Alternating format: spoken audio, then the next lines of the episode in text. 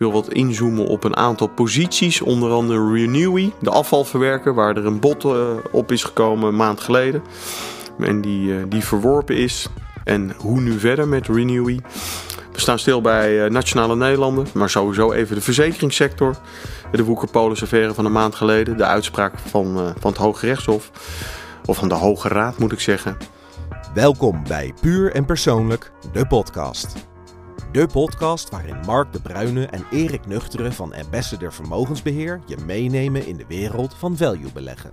Nou mooi, goedemorgen Mark. Uh, derde podcast van het jaar, puur en persoonlijk van Ambassador Vermogensbeheer. We hebben wat dat betreft een, eh, een turbulente periode achter de rug. Dus een mooi moment om, om een podcast op te nemen. Ehm, we staan even stil bij, bij de derde kwartaalcijfers. Ehm, we gaan natuurlijk inzoomen op de onrust in de maand, uh, maand oktober. Uh, hoe gaan we verder met, uh, bij de zeg maar, centrale banken? Zijn we klaar met de, met de renteverhogingen? Ja of de nee? Hoe zie jij dat? Ik wil wat inzoomen op een aantal posities. Onder andere Renewy, de afvalverwerker, waar er een bot op is gekomen een maand geleden. En die, die verworpen is. En hoe nu verder met Renewy? We staan stil bij uh, Nationale Nederlanden, maar sowieso even de verzekeringssector. De Woekerpolis affaire van een maand geleden, de uitspraak van, uh, van het Hoge Rechtshof. Of van de Hoge Raad moet ik zeggen. En ik wil wat verder weten over Tech Resources, de, de mijnbouwer uit, uh, uit Canada. Dus, nou, derde kwartaal. Volgens mij best redelijk verlopen. Ehm Waarom zijn wij met value er redelijk doorheen gekomen in het derde kwartaal? Nou, wat je zelf ook al aangeeft, uh, dat is dat de, de cijfers deze zomer van de bedrijven in portefeuille eigenlijk overwegend uh, in, lijn met de verwachtingen waren. Cijfers uh, waren niet slecht en ja, heel veel bedrijven deden eigenlijk, voldeden eigenlijk aan de verwachtingen. Ja, en voor de rest denk ik dat ook heel erg geholpen heeft dat we een vrij zware allocatie hebben naar de energiesector. En de energiesector die profiteert toch ja, van de hogere olie- en gasprijzen die we momenteel zien. Ja, nou dan denk even aan een positie als Shell, uh, Total Energies. We hebben er nog een paar wat kleinere spelers. Maar Shell in ieder geval ook uh, na al behoorlijk wat jaren eindelijk weer eens boven de 30 euro uitgekomen.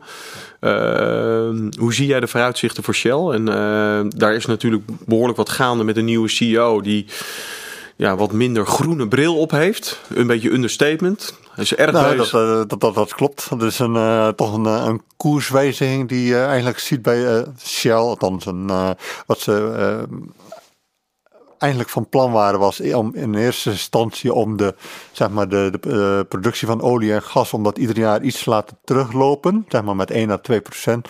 Maar de, de verandering is nu toch wel dat ze in ieder geval willen dat de, de olie- en gasproductie op peil blijft de komende jaren, komende decennia. En wat je eigenlijk ook gewoon ziet is dat, uh, en dat speelt niet alleen bij Shell, maar dat er dus uh, de oliemeesters gewoon heel zwaar inzetten op uh, ja, het op peil houden van die productie van, van olie en gas. En dat dat toch, en dat zie je nu ook doorkomen met een aantal hele grote fusies en overnames in de, uh, in de Amerikaanse oliesector. Ja, dat er toch wel, uh, ja, eigenlijk de enige manier om nog flink te groeien is toch gewoon door een, uh, ja, een concurrent over te nemen. Ja, want er wordt eigenlijk weinig geïnvesteerd in nieuwe velden, onderzoek. Ja, klopt. En men is meer genegen om de concurrent over te nemen. Ja, dat is ook uh, gemakkelijker. Want als je een nieuw veld wil uh, exploiteren, ja, dan ben je vaak vele jaren bezig voordat je een veld in productie is. En als je een concurrent overneemt, dan weet je dus op welke productie en welke voorraden je kunt terugvallen. Dus dat is eigenlijk een, een gemakkelijkere oplossing. En ehm, ja, je ziet dus gewoon dat er een uh, hele uh, forse uh, consolidatie in die sector. Maar het is nu erg geconcentreerd op Amerika. Verwacht je eigenlijk ook dat er op een gegeven moment naar Europa wordt gekeken? Of ik, ja, wat dat betreft, de overheden in Europa zijn niet zo heel erg vriendelijk voor, voor olie- en gasbedrijven? Nee, dat klopt. Nu is het wel zo dat in, in Amerika is op dit moment wordt met name die, uh, is er heel veel interesse voor die uh, schaliegas- en schalieolievelden. Uh, die hebben we hier in Europa niet. Althans, die, we hebben wel die velden, maar die exploiteren we niet. Ik denk dat fusies en overnames in Europa wat lastiger liggen, omdat ja, alle landen toch op een eigen manier met de, met de olie- en gassector omgaan. En dat maakt het toch wel wat lastiger om, ja, om, om die deals te doen. Vooral ook omdat je niet weet waar je als bedrijf aan toe bent. Ik bedoel, de, de fiscale regels veranderen nogal eens. En dat maakt het natuurlijk wel moeilijk om bepaalde ja, deals te doen. Maar qua waardering en uh, als je gewoon ook kijkt naar uh, ja, ook de kwaliteit van de bedrijven, zou dat helemaal niet zo gek zijn als er toch vroeg of laat toch ook uh, in Europa wel wat overnames en fusies gaan komen. Ja. Nou, we hebben in ieder geval wel weer wat positief nieuws, tenminste als je dat kan noemen. In Engeland volgens mij staan ze ook wel wat meer open dat er weer geboord kan worden, ook in de Noordzee. zelfs de Nederlandse overheid is bezig om dat verder te, te, verkennen en om toestemming te geven. Dus maar het is ook heel, eh, het is ook heel vreemd als dat niet zou kunnen. Want uh, als je ook ziet welke deals bijvoorbeeld de Europese Unie afsluit met, met landen als Qatar, maar ook met Azerbeidzjan eh, voor de levering van LNG, ja, dan maak je wel heel kwetsbaar. We hebben dat gezien uh, met de afhankelijkheid van Rusland voor onze gasleveringen. Ja, als je het dicht bij huis hebt en ja, dan kun je op een vrij schone manier uh, ja, je, in je eigen gas- en olieproductie voorzien, dat voor een groot deel. Dus waarom zou je dat niet doen? Waarom zou je dat bij dat soort landen neerleggen? Nou, het is in ieder geval een sector die uh, dit jaar uh, gewoon goed presteert. Een andere sector die eigenlijk heel matig presteert, gewoon sterker nog zwak presteert, is de verzekeringssector. Ik gaf het net al aan. vorige maand een uitspraak geweest omtrent de boekenpolis-affaire. Ehm, daar is behoorlijk wat impact geweest op koersen als ASR. Met nog bijna 15% onderuit, 20% onderuit in Nationale Nederlanden. Ehm wij hebben de, nou ja, eigenlijk van, uh, van de onrust gebruik gemaakt om posities te verzwaren. Ja. Uh, hoe, zie jij, uh, hoe zie jij deze affaire, zeg maar, voor de verzekeraars? Nou, het is een, een, een, een, een vervelende en slepende kwestie. Speelt eigenlijk al, ja, e-, eigenlijk al vrij lang. Het heeft ermee te maken dat um, verzekeraars, zeg maar, in de, in de jaren 80, 90 um, levensverzekeringen hebben verkocht. Um, vaak ook met een beleggingselement. En, uh, waarbij eigenlijk onvoldoende zicht is gegeven op, op de kosten en ook uh, ja, te optimistische, te optimistische rendementen zijn voorgeschoteld. En um, ja, er zijn diverse uitspraken van rechters geweest. Die de meeste verzekeraars hebben ook al schikkingen getroffen met, hun, uh, met een deel van hun klanten. En eigenlijk de laatste uitspraken waren eigenlijk altijd wel in het voordeel van de verzekeraars. En daarom was de laatste uitspraak van het Hof van Beroep in Rotterdam uh, ja, die kwam toch een beetje rauw, uh, viel het op het dak van, uh, van de beleggers en ook van de verzekeringsmaatschappijen, denk ik. Omdat die dus eigenlijk zeiden van, nou ja, dat verzekeraars ja, betere informatie hadden, hadden, moeten verschaffen. Ja. Maar nu, om het heel even plat te slaan, hè. we gaan naar koersen die 2 miljard aan beurswaarde verliezen. Ik zie een NN van zeg maar 10, 10 miljard beurswaarde terugkelderen richting 8 miljard. Het genereert op jaarbasis 1,8 miljard cashflow.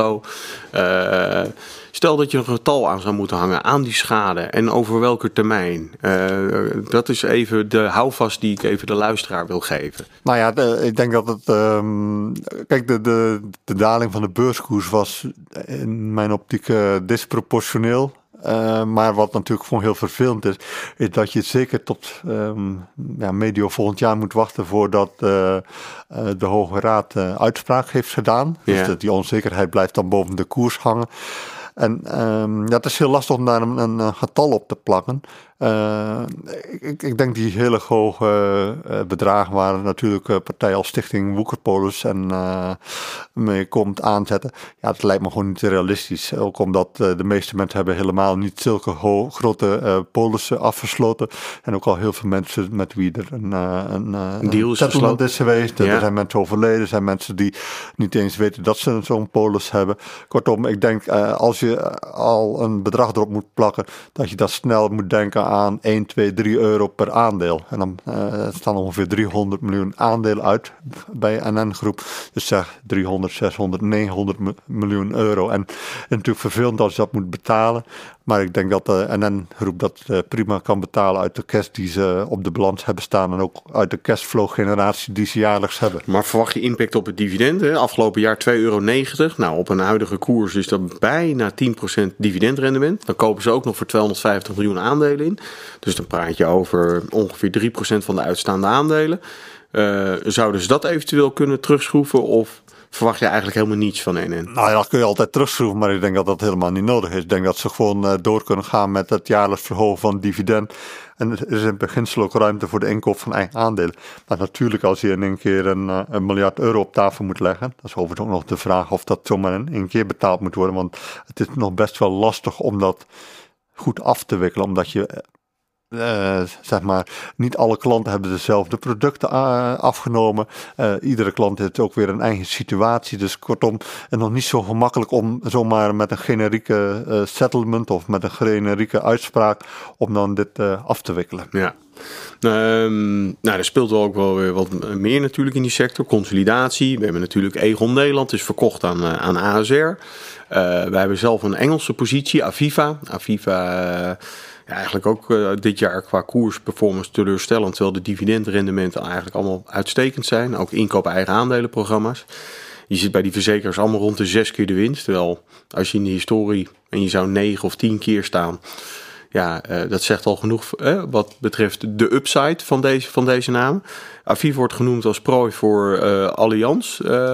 kan je daarin vinden? Past het in het beleid? Ehm, nou ja, het zou op zich wel kunnen, want het is een, wel een mooi moment om iets te doen met Aviva. Nu is Aviva overigens wel een hele grote verzekeraar, dus je moet wel een behoorlijke oorlogskast meenemen om Aviva over te nemen. Maar ze hebben de afgelopen jaren een flinke strategie strategiewijziging doorgevoerd. Zijn zich gaan richten op de kernmarkten waarin ze goed zijn. Dat is dus uh, het, uh, het Verenigd Koninkrijk en Ierland. Uh, levensverzekeringen en schadeverzekeringen. En daarnaast zijn ze ook actief in, in Canada.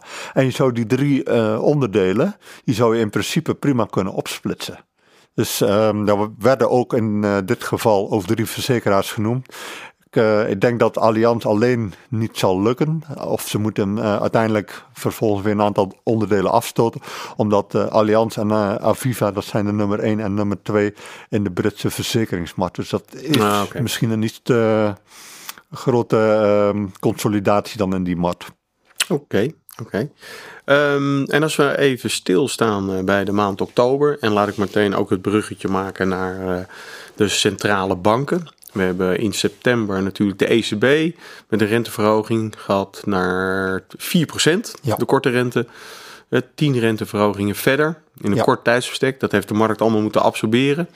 Zowel de aandelenmarkt, obligatiemarkt, maar ook de vastgoedmarkt. Dus wat dat betreft uh, de felste uh, rentestijging ooit. Um, maand oktober had het nou te maken met de renteonrust of heeft het te maken met de Midden-Oosten onrust in jouw optiek? Ik denk dat het een combinatie van factoren is. Uiteindelijk het, uh, heeft de rente per saldo niet zoveel gedaan in oktober. Um, het militaire conflict tussen Israël en Hamas um, heeft denk ik geen goed gedaan aan het sentiment. Maar, maar jij zegt uh, rente heeft niet zoveel impact gehad. Maar we hebben de afgelopen weken wel in Amerika een 10 rente gezien. Die ongeveer 0,6% is gestegen in een paar weken tijd. En de 5% heeft aangetikt. Ja, dus een 10 rente die zich bijna helemaal... Die, er zat steeds een behoorlijk gat tussen. Tussen de de lange en de korte rente. Maar die is wat dat betreft wel grotendeels gedicht. En je hebt dus wel een alternatief. Ja, uh, nu is het wel zo dat de situatie in Amerika toch iets anders is dan in, uh, in Europa. Dat, dat, klopt dat daar in een vrij korte tijd, en dat met name in september geweest, dat die, die lange rente in Amerika erg hard is opgelopen. Um, ja, daar zie je inderdaad al dat die, die rente die je zit op 5%, dus dat is voor de beleggers gewoon een mooi alternatief. Maar in Europa zit het natuurlijk op veel lagere niveaus. En we hebben natuurlijk ook in Europa onderscheid tussen de verschillende EU-lidstaten en ook de, de lidstaten van de Europese, Europa, of de Europese landen die geen lid zijn van de Europese Unie. En daar zie je best wel grote verschillen tussen, ook omdat natuurlijk de kredietwaardigheid van het ene land uh, niet te vergelijken valt met de kredietwaardigheid van het andere land. Dus de situatie in Amerika is zeker wel anders. Um, in Europa zie je overigens ook wel, met name in september, die uh, lange rente wat is opgelopen. Maar dat zou dan vind ik het eigenlijk nog iets te vroeg om te zeggen van dat de rente echt al, of dat obligaties echt al een alternatief zijn. Aan de andere kant, voor, voor mensen die gewoon defensief beleggen, ja, dan is het zeker wel zaak om op dit moment gewoon obligaties in je portefeuille op te nemen. Weliswaar met een, uh, ja, met een korte looptijd, omdat uh, het risico dat de lange rente ook een keer gaat oplopen, zeker met deze overheidstekorten, uh, ja, is niet uh, Ehm, ja, we zitten in een kapitaalintensieve periode. Hè? Ehm, en even voor de luisteraar terug naar korte rente Europa, 4%. Ja. Nou, toch een beetje de verwachting dat we het einde in zicht is. Dus dat zou ook een, een, stuk relief kunnen geven in de, in de aandelenmarkt, ook in de obligatiemarkt. Maar aan de andere kant, de, de lange rente wordt bepaald door vraag en aanbod. Nou, die heeft wel een, een opmars gemaakt van 2,6 richting de 3,2 procent. Nou, is het net de vraag of we dat net zoals in Amerika gaan zien, dat die ook richting de 4 eh, procent kruipt. Hè? Dus dat kort en lang dichter bij elkaar komen. Uh, dat zou wel betekenen dat er een, echt een ander alternatief is. Dus, uh... Absoluut, absoluut. En uh, wat, wat, het, wat verschil eigenlijk ook tussen Europa en Amerika is dat in, in Europa de economische groei ongeveer 0% is. Uh, we hebben natuurlijk uh, veel meer last van de oorlog in Oekraïne. We hebben hier veel hogere energieprijzen. In Amerika heb je, het zit gewoon wat verderaf geografisch van Oekraïne. de Amerikanen kunnen bogen op veel goedkopere energieprijzen. En dat moeten we ook niet onderschatten. En Amerika heeft de overheid is wel enorm aan het stimuleren. Als je ook gewoon ziet hoe snel die overheidsschuld is toegenomen. En welk, in, in een korte tijd, zeg maar van 26 uh, duizend miljard dollar naar ongeveer 32.000 miljard dollar. En het einde is nog steeds niet in zicht. Ja, dat heeft natuurlijk ook een enorme impact op de economische groei. Maar we, um, ja, ik, denk wel dat per saldo de, de renteverhoging voor nu een heel eind gedaan zijn. Nog een beetje gevaarlijk, want later deze week komt de, de Fed nog bijeen. En het zou nog kunnen, maar ik denk het niet, dat ze de rente nog één keer gaan verhogen. Wat ze wel in de zomer hebben laten doorschimmen dat dat nog zou kunnen. Maar ik denk niet dat ze dat gaan doen, ook omdat uh, zeg maar de economische groei in Amerika toch ook wel een beetje ja, uh, opgeklopt is. Hè, vanwege met name ook die overheidsinvesteringen. Uh, yeah. En ik denk dus uh, wat dat betreft, ja, je moet ook eens even kijken naar wat de impact is nu van de renteverhoging die je doorgevoerd hebt. En dat gaat toch altijd met een enige vertraging, zeg maar 12 tot 18 maanden. Nou ja, in Europa zien we hem sowieso, want PMI-cijfers, inkoopmanagers-index-cijfers, laten toch op dit moment een krimp zien. Dus ja. uh, wat dat betreft begint het allemaal wel zijn effecten te resulteren. Uh, en als ik nu gewoon kijk, even het conflict Midden-Oosten. Uh, het geeft misschien op dit moment een bepaalde voorzichtigheid. Mensen aan de zijlijn staan.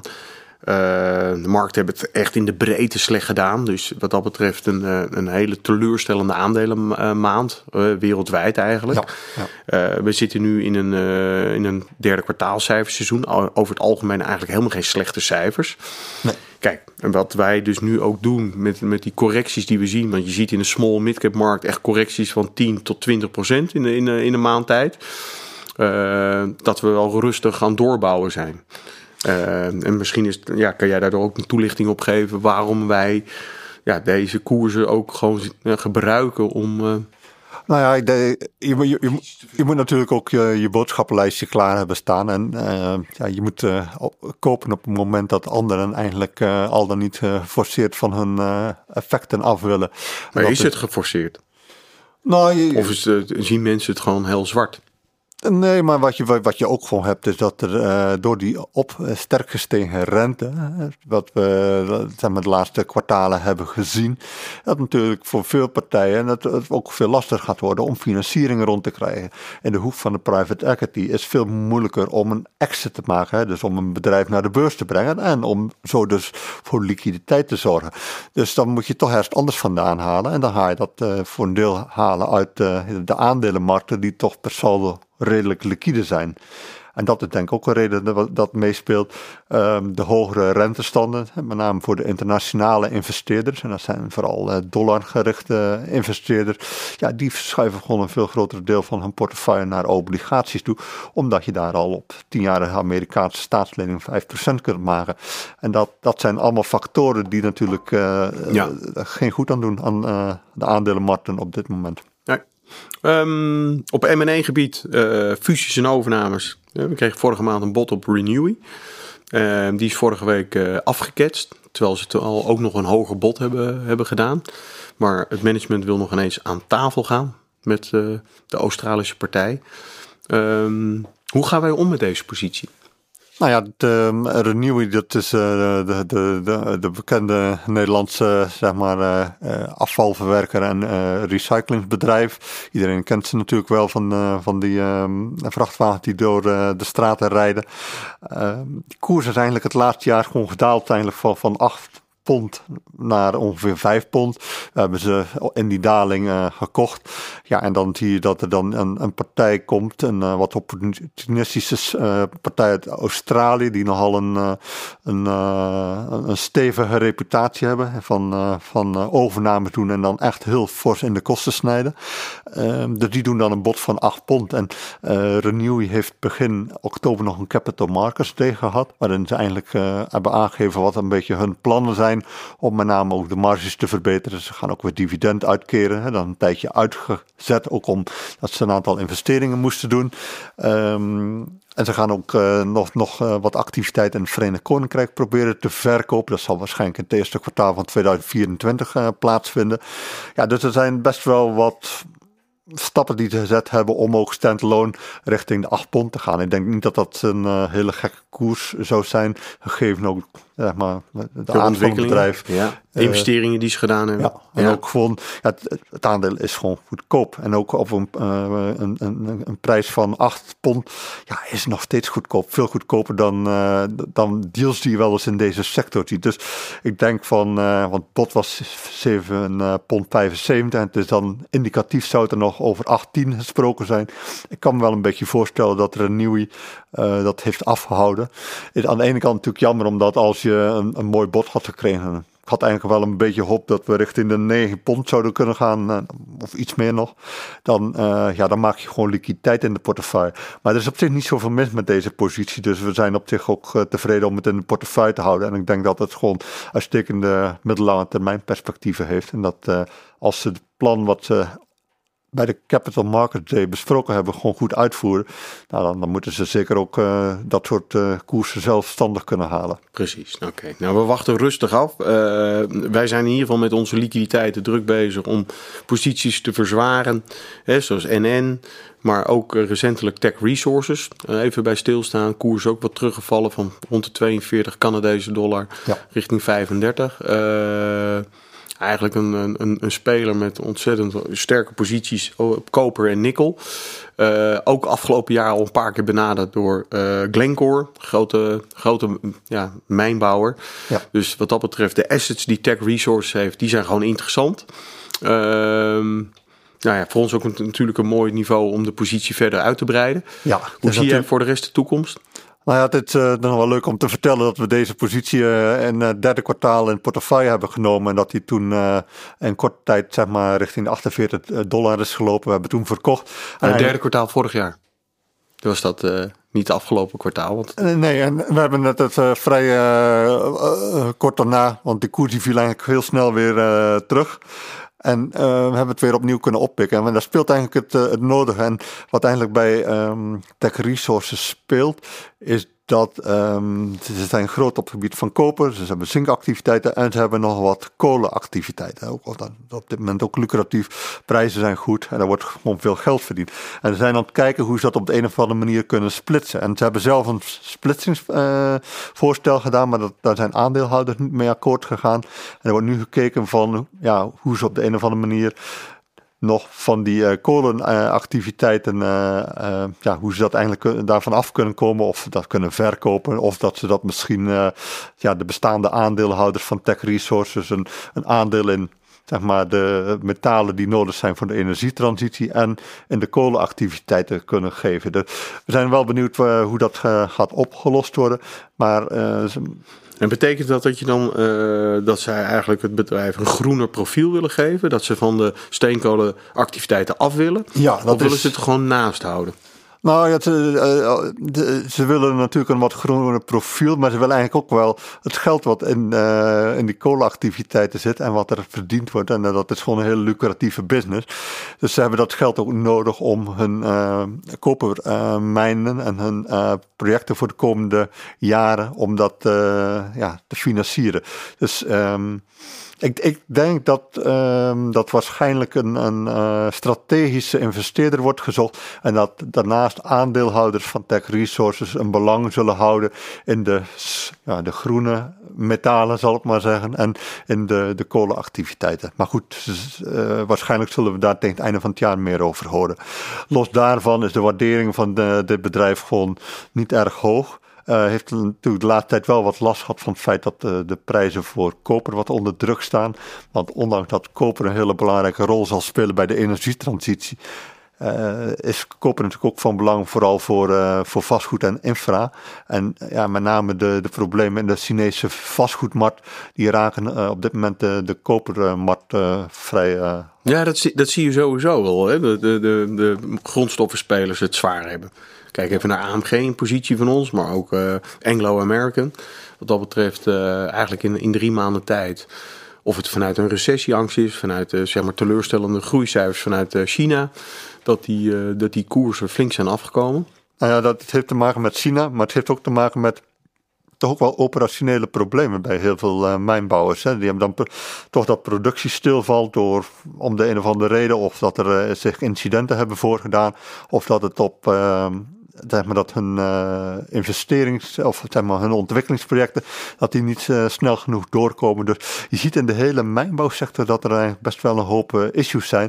En daarnaast heb je ook nog wat issues op het gebied van, nou ja, bijvoorbeeld bij lithium, dan bijvoorbeeld dat Cilia aangeeft van we willen eigenlijk wel een, een, veel groter deel van de revenue van die lithium mijnbouw ja, in eigen zak stoppen. En dat, dat zijn wel een aantal factoren die denk ik op dit moment behoorlijk druk op de koersen van die mijnbouwers. Ja, maar aan de andere kant geeft dat juist ook, je, dus je lange termijn perspectieven nemen eigenlijk worden alleen maar beter. Ja, absoluut. Dus, um, en ik denk ook dat het met grondstoffenspelers, uh, dat je anticyclisch moet opereren. Dus op het moment dat het minder gaat, en je ziet het wat dat betreft altijd wel een stukje overdrijving, zowel naar beneden als naar boven toe. Maar met grondstoffenspelers merk je dat heel erg.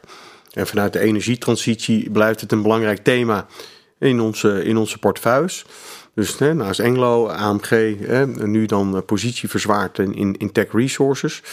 Um, nog heel even stilstaan bij, bij de financials. We hadden vorige week NatWest. Uh, ja, cijfers gingen eigenlijk onderuit. Ja. Um, terwijl je kijkt op een waarderingsbasis, op dit moment sta je vier, vijf keer de winst handelen.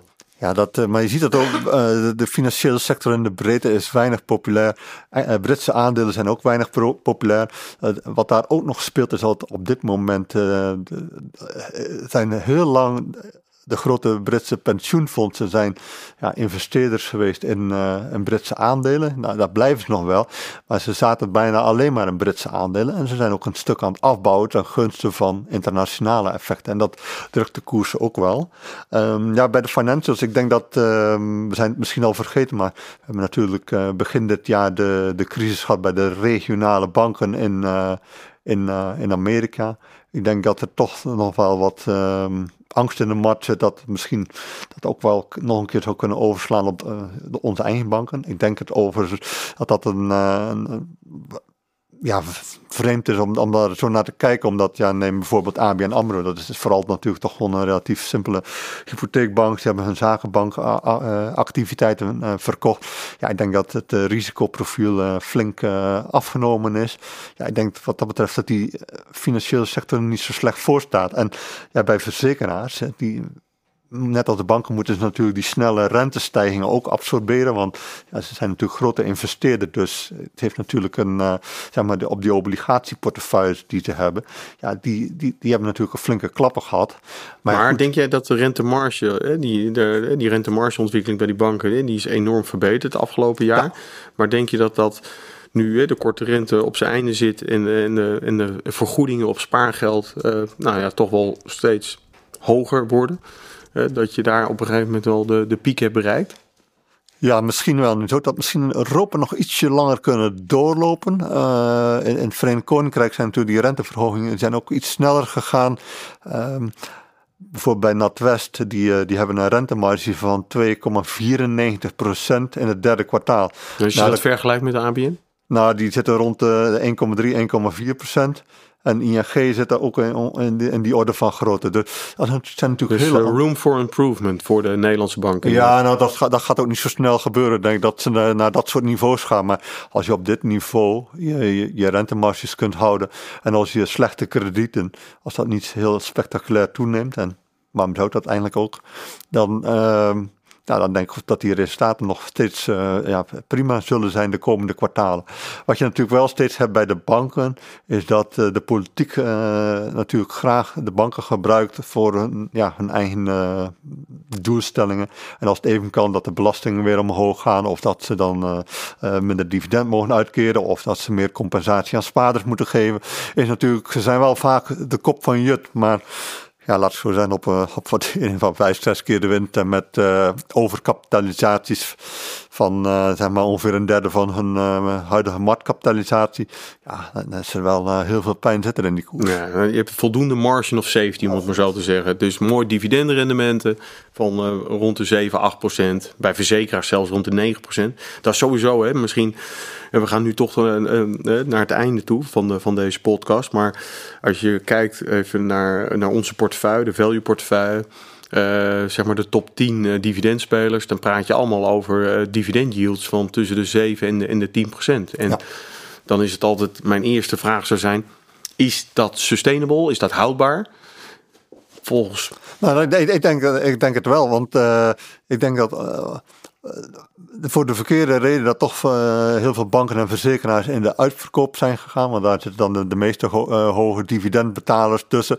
Maar je hebt, uh, ja, de, de, je ziet gewoon dat mensen die sectoren gewoon niet willen hebben. En dan, ja goed, dat is gewoon simpel. Dan zakt gewoon de koers. Maar tot op heden zie je gewoon de dividenden doorkomen. Je ziet de inkoop van eigen aandelen gewoon doorgaan.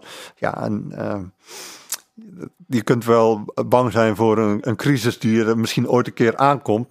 Maar dat is denk ik geen goede leidraad bij het nemen van beleggingsbeslissingen. Nee, nee.